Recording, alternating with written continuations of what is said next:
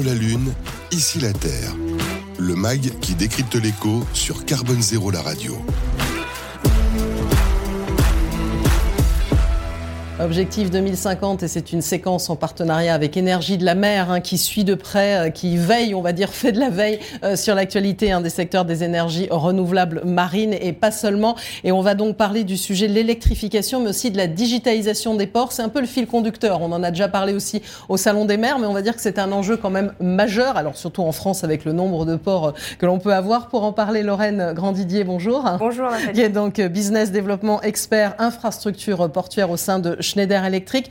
Alors, peut-être parler d'abord des, grands enjeux. Pourquoi est-ce qu'on parle de ces enjeux aussi forts du côté des ports et des infrastructures portuaires? Eh ben, on parlait tout à l'heure euh, de l'acceptabilité, et c'est vrai que les ports font face à un vrai enjeu d'acceptabilité, puisque historiquement, euh, les villes se sont souvent construites autour des ports. Ces villes ont grandi, les ports ont grandi, et on se retrouve avec euh, des zones urbaines en toute, toute proximité des ports. Donc, pour gérer l'acceptabilité euh, de ces zones industrialo-portuaires, il y a un enjeu de décarbonation et une pression citoyenne de décarbonation qui est mise aujourd'hui sur les ports euh, français, mais globalement euh, européens. Oui, sachant qu'il y a 1200 ports en Europe. Alors on parle de ports, mais finalement, il y a, tout un écosystème autour. Hein. Je pense que c'est pour ça qu'on parle d'infrastructures portuaires. Hein. Absolument, oui. Les, ports, ça regroupe en général un foncier assez large mmh. qui intègre des grosses industries. Euh, souvent finalement peu connues euh, du, grand public. C'est aussi souvent des zones importantes de tourisme, surtout mhm. en France. Euh, c'est un point d'accueil très important pour l'industrie touristique. C'est aussi des, industries un peu plus drôles. On va retrouver les industries du nautisme, par mhm. exemple, très présentes en France.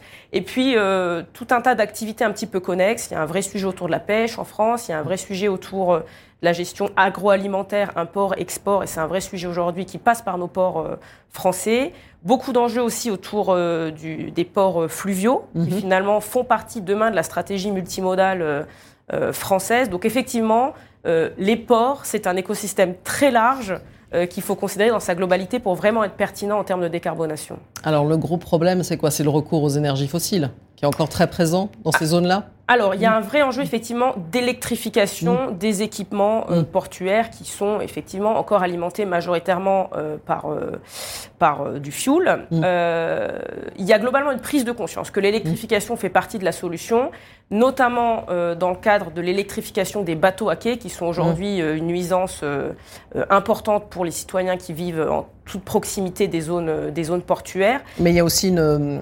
On parlait de réglementation. L'Europe aussi, en 2030, ne veut plus qu'il y ait des euh, navires hein, qui laissent tourner leurs moteurs. Euh, L'Europe est en train de, de légiférer mm. euh, sur ces, sur ces données-là, mais la France n'a pas véritablement attendu la mise en place de cette réglementation qui, pour l'instant, a une échéance effectivement 2030. Il y a quand même déjà beaucoup de ports français qui sont mobilisés parce que c'est des projets assez longs, électrifier mm-hmm. des bateaux à quai. c'est beaucoup de, de, besoins électriques, ces bateaux à quai. Donc euh, voilà, il y a des complexités euh, à gérer. En tout cas, c'est une grande partie de la solution de décarbonation. Mais comme on l'a abordé tout à l'heure, ça crée aussi des défis. Ça crée notamment, euh, enfin, il y a un premier défi à relever, c'est le défi de la disponibilité d'énergie. Mm. Effectivement, quand on va brancher un bateau de croisière, il ne s'agit pas d'éteindre la ville. et il y a un deuxième défi qui est la provenance, la production électrique. Pareil, si on branche un bateau de croisière pour finalement allumer une, centrale, à charbon, ça fait pas vraiment sens. Mm. Donc, comment est-ce que on amène des solutions pour faire face à ces défis et pas juste brancher des bateaux pour générer d'autres problèmes? Donc la solution à ces deux défis, elle réside dans euh, le digital. Mmh.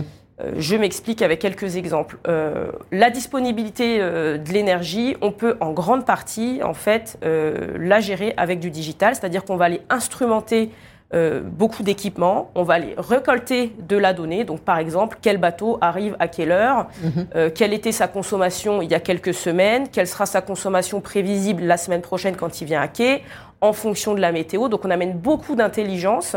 Euh, on historise ces, données de sorte qu'on puisse prédire quels vont être les besoins du port la semaine prochaine et potentiellement piloter euh, des délestages qui sont peut-être moins critiques à ce moment-là ou qui peuvent être déportés à d'autres moments de la journée. Donc en amenant ce digi, cette connectivité des équipements, cette intelligence, donc toute cette brique digitale, on arrive quand même à mieux gérer sa consommation euh, d'énergie et euh, à faire face du coup au défi, au premier défi posé par l'électrification. Le deuxième défi qui est dans la production finalement, mmh. s'assurer que l'électricité est verte. le digital a aussi un rôle à jouer. Mmh. Je m'explique aussi via un exemple. les ports ont quand même un foncier assez propice au développement d'énergie euh, renouvelable, puisqu'on a dans les ports en France beaucoup d'entrepôts hmm. qui ont des toitures. Alors, il y a beaucoup d'entrepôts qui ont des toitures qui n'ont pas forcément la structure pour accueillir des oui, panneaux solaires. Oui, c'est ça, il y a cette difficulté-là, parce que parfois même on parle à des hypermarchés qui disent oui, mais euh, mon hypermarché il est vieillissant, je ne peux pas mettre des, panneaux solaires dessus, même si ça serait une super solution et qu'on en parle de plus en plus euh, en France et en Europe. Donc, il ne faut pas aller trop vite, effectivement, dire pourquoi tous les ports mettent pas des panneaux solaires sur tous leurs entrepôts, c'est pas hmm. toujours possible. Hmm. Enfin, globalement, il y a des endroits où c'est possible, il faut utiliser ce, ce, foncier. Et pareil, en amenant du digital, eh ben, on va être capable d'anticiper que ben, la semaine prochaine, avec cette météo, nos panneaux solaires vont permettre de générer euh, une, un certain, une certaine énergie qu'on va pouvoir mettre à disposition de certaines euh, consommations dans le port. Donc amener des équipements instrumentés de mesure, de l'intelligence et des couches logicielles pour piloter les consommations énergétiques, ça permet de résoudre ces deux défis posés par l'électrification, la production et euh, la disponibilité de l'énergie. Alors, à bien vous écouter, on a la technologie, on a la compétence aussi.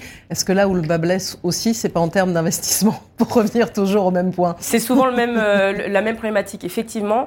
Cependant, avec les coûts énergétiques actuels, il y a des retours sur investissement qui sont quand même euh, euh, bien plus intéressants que ce qu'ils étaient il y a encore une ou deux années.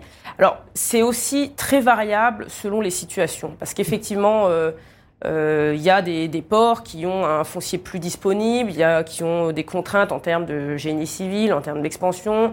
Il euh, y a des ports aussi qui ont de la disponibilité de puissance. Euh, donc voilà, selon les cas, il y a des retours sur investissement plus rapides ou plus longs, mais globalement avec les coûts énergétiques actuels, monitorer ces consommations énergétiques, identifier les gros pôles de consommation et pouvoir agir sur ces gros pôles de consommation, ça vient avec des retours sur investissement quand même assez intéressants. Et ça me traverse l'esprit, tout d'un coup, on a des grands parcs éoliens en mer hein, qui se mettent en place. Est-ce qu'on peut créer un lien justement entre ces ports et ces parcs éoliens? Pourquoi pas? Oui, alors il y, a un lien de, par, défaut, puisque euh, le développement de l'éolien euh, offshore impacte directement les ports, puisque c'est l'ensemble d'une filière en fait qui est en train de se structurer, qui est dans les ports, puisqu'on va fabriquer ces, euh, ces champs en toute proximité des ports. Il faut des bateaux pour installer, il va falloir des bateaux pour maintenir. Donc pareil, c'est une nouvelle filière qui est en création. Les ports euh, sont très actifs d'ailleurs dans la création euh, de ces filières-là, mais il faut dès maintenant se poser les questions euh, bah, comment est-ce qu'on assure que les bateaux qui vont maintenir, qui vont construire, euh, polluent pas plus que la, la, solution initiale? Comment est-ce qu'on les accueille? Comment est-ce que euh, on bénéficie aussi de cette électricité qui va être produite en mer pour euh, supporter l'électrification euh, dans les ports Donc c'est un sujet un peu nouveau, mais l'ensemble de la filière portuaire et maritime française est globalement très mobilisée sur ces sujets-là. Et alors il y a des ports aussi, on va dire, qui sont un peu phares, pour pas faire un mauvais jeu de mots. Marseille, par exemple, est assez en pointe sur ces sujets-là? Oui, c'est vrai. Alors globalement, euh, les ports en France sont quand même, tous les ports en France, les grands ports maritimes, également les plus petits ports, sont très mobilisés sur les enjeux. Voilà. Euh, pas oublier Bordeaux. par exemple, d'électrification depuis quand même quelques années. Euh, mais effectivement, Marseille, euh, un petit peu comme on me disait tout à l'heure, les plus grosses entreprises ont peut-être une marge de manœuvre un peu supérieure en termes de disponibilité euh, d'hommes pour travailler sur ces sujets-là. C'est le cas euh, de Marseille qui a effectivement mis en place des plans d'électrification euh, depuis plusieurs années. Les premiers bateaux sont connectés depuis 2017, avec beaucoup de support de, de la région notamment. Donc, ils ont mis en place ces technologies plutôt que les autres. Ils ont gagné en expertise. Ils, sont, ils font aussi beaucoup euh, de pédagogie auprès des mmh. autres ports. Donc, euh, bravo à ce port, effectivement, d'avoir euh, piloté et qui aujourd'hui cascade ses bonnes pratiques auprès d'autres ports. Mais aujourd'hui, le port de Marseille, ben, comme les, voilà, il a beaucoup électrifié, donc il fait face aux problématiques de disponibilité d'énergie. Donc il y a un deuxième enjeu maintenant pour le, port de Marseille qui est vraiment le digital pour pouvoir euh, monitorer au mieux ses consommations euh, et ses productions d'énergie. Et alors vous l'avez évoqué puisque vous êtes aussi au sein de Schneider Electric, on parle de plus en plus d'électrification, hein, ça fait partie de tous les scénarios qui puissent ressortir de RTE à l'ADEME, etc. Ça fait beaucoup d'électricité d'un coup, il va falloir qu'on puisse s'organiser aussi. oui absolument, d'ailleurs Schneider Electric est très mobilisé hein, euh, en France sur les sujets de, de résilience énergétique on a un vrai rôle à jouer puisque on a des solutions de monitoring énergétique. Dès qu'on veut euh, baisser sa consommation, la première chose à faire, c'est de monitorer, savoir mm. combien est-ce qu'on consomme. Et finalement, très peu d'entre nous, et encore moins d'industriels, savent combien est-ce qu'ils payent euh, tous les mois en électricité et si ça vient plutôt euh, ben, d'une production pour l'industrie ou plutôt des bâtiments, de l'informatique, etc.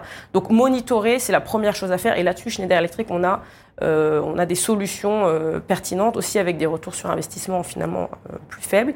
Et la deuxième, euh, la deuxième action, c'est le pilotage. Et là aussi, on a beaucoup de solutions, à la fois dans le, résidentiel, le tertiaire, mais également pour nos clients euh, industriels et infrastructures, pour mieux piloter ces consommations, éventuellement faire des délestages en fonction des coûts énergétiques. Donc on a, on a beaucoup de solutions, on est très mobilisés. Euh, L'ensemble de nos collaborateurs euh, sont, sont, sur le front, si je puis dire, pour supporter euh, les industriels français.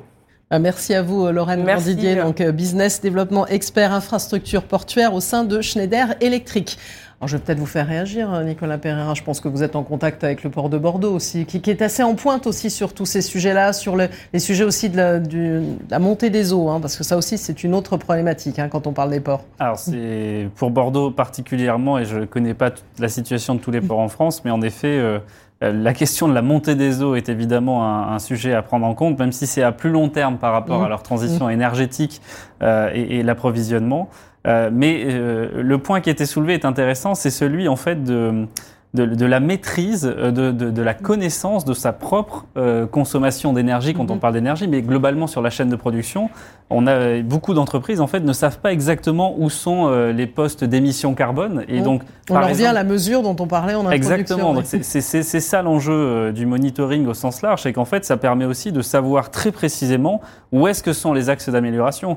Quand dans une entreprise on choisit pour faire une action de transformation RSE de remplacer les gobelets en plastique par des gobelets en carton. On est passé à côté peut-être du plus gros sujet qui est celui de la production industrielle. Alors je dis ça de façon un peu provoque, mais en gros, euh, c'est facile, les gobelets, ça se voit. Mais, mais effectivement, quand euh, on parle de production industrielle, c'est pas forcément des choses visibles. Et donc on n'imagine pas que c'est là que sont les, les, les, plus grands leviers d'action.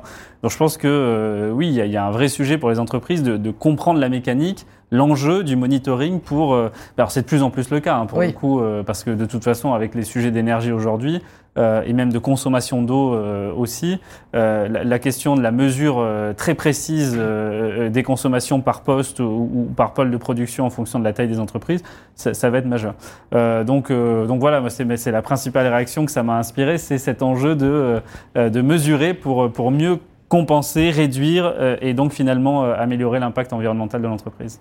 Et Philippe Drouin, qu'est-ce que ça vous inspire je, réagis sur la mesure, effectivement, important, on en a parlé tout à l'heure, euh, mais, mais quand on parle d'énergie, c'est vraiment cette logique de monitoring et de pilotage et de la mesure en continu, en fait. Et ça, mm. c'est ça, c'est quelque chose qui est, c'est quelque chose que les entreprises ont, ont, ont, ont, un peu de mal à faire. Et je suppose que ça doit être énorme au niveau d'une, au niveau d'une, d'une infrastructure comme, comme un port. Et une autre réflexion euh, euh, en, en, lien avec euh, en lien avec le transport maritime, qui est un peu un peu un peu parallèle. C'est euh, c'est l'émergence que je peux voir de plus en plus des, des transports véliques en fait, hein, qui, mmh. qui, qui, qui, viendront, qui viendront, en, on espère, en remplacement des des, euh, des, des, des bateaux, des bateaux cargo.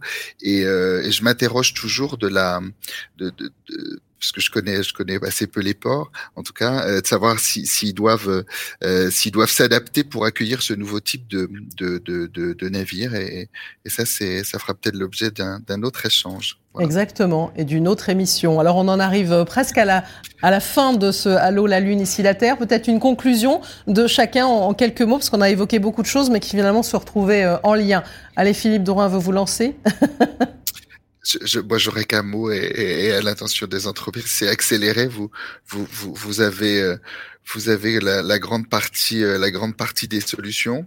Euh, elles existent. On en a parlé tout à l'heure, tout à l'heure avec Nicolas. Donc, euh, emparez-vous des sujets et, et, les financements existent euh, sous quelque forme que ce soit. Mais voilà, il y a, y a les, les, solutions sont là, donc agissez.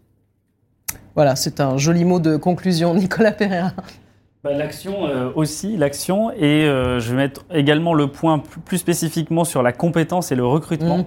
euh, parce que je pense que l'enjeu pour les entreprises, entreprises, transformez-vous, mettez en marche l'entreprise sur, sur, sur, cette démarche RSE de transformation environnementale, parce que Aujourd'hui, les jeunes qui arrivent sur le marché du travail, on a beaucoup d'entreprises qui nous disent qu'elles ont du mal à recruter parce que leur marque employeur n'est pas assez attractive. Au-delà du salaire, au-delà des conditions, etc., il y a, il y a ce sujet de l'engagement qui arrive en, troisième euh, ou mm. deuxième position en fonction des sondages. Euh, et, donc c'est important. L'entreprise de demain, elle sera engagée ou elle ne sera pas parce que c'est l'exigence à la fois des clients, mm. à la fois des fournisseurs, mais aussi des gens qui vont venir travailler dans l'entreprise. Lorraine Grandidier Oui, alors je voulais revenir moi sur la solution. Effectivement, les solutions existent, euh, et en particulier les solutions digitales qui vont finalement permettre de rendre l'électricité qui est assez invisible visible. Euh, et une fois qu'on a l'électricité visible, qu'on la monitore, on peut la piloter et on entre vraiment dans euh, les solutions de décarbonation pérennes. Voilà, on a balayé beaucoup de choses finalement à travers euh, tous ces sujets. Donc un grand merci à tous les trois d'avoir euh, participé à cette dernière émission de 2022 Allô la Lune, ici la Terre. On se retrouvera en 2023 en faisant un bilan, j'espère, positif de la COP 15 sur la biodiversité parce que ça c'est vraiment un enjeu. La disparition des, espèces, il, il, va falloir euh, clairement agir. On a cessé d'en parler. Merci encore, très belle fin d'année à vous tous et à bientôt. Allô la Lune, ici la Terre. Une émission à réécouter et télécharger sur le site de Carbone Zéro la radio et sur toutes les plateformes de streaming.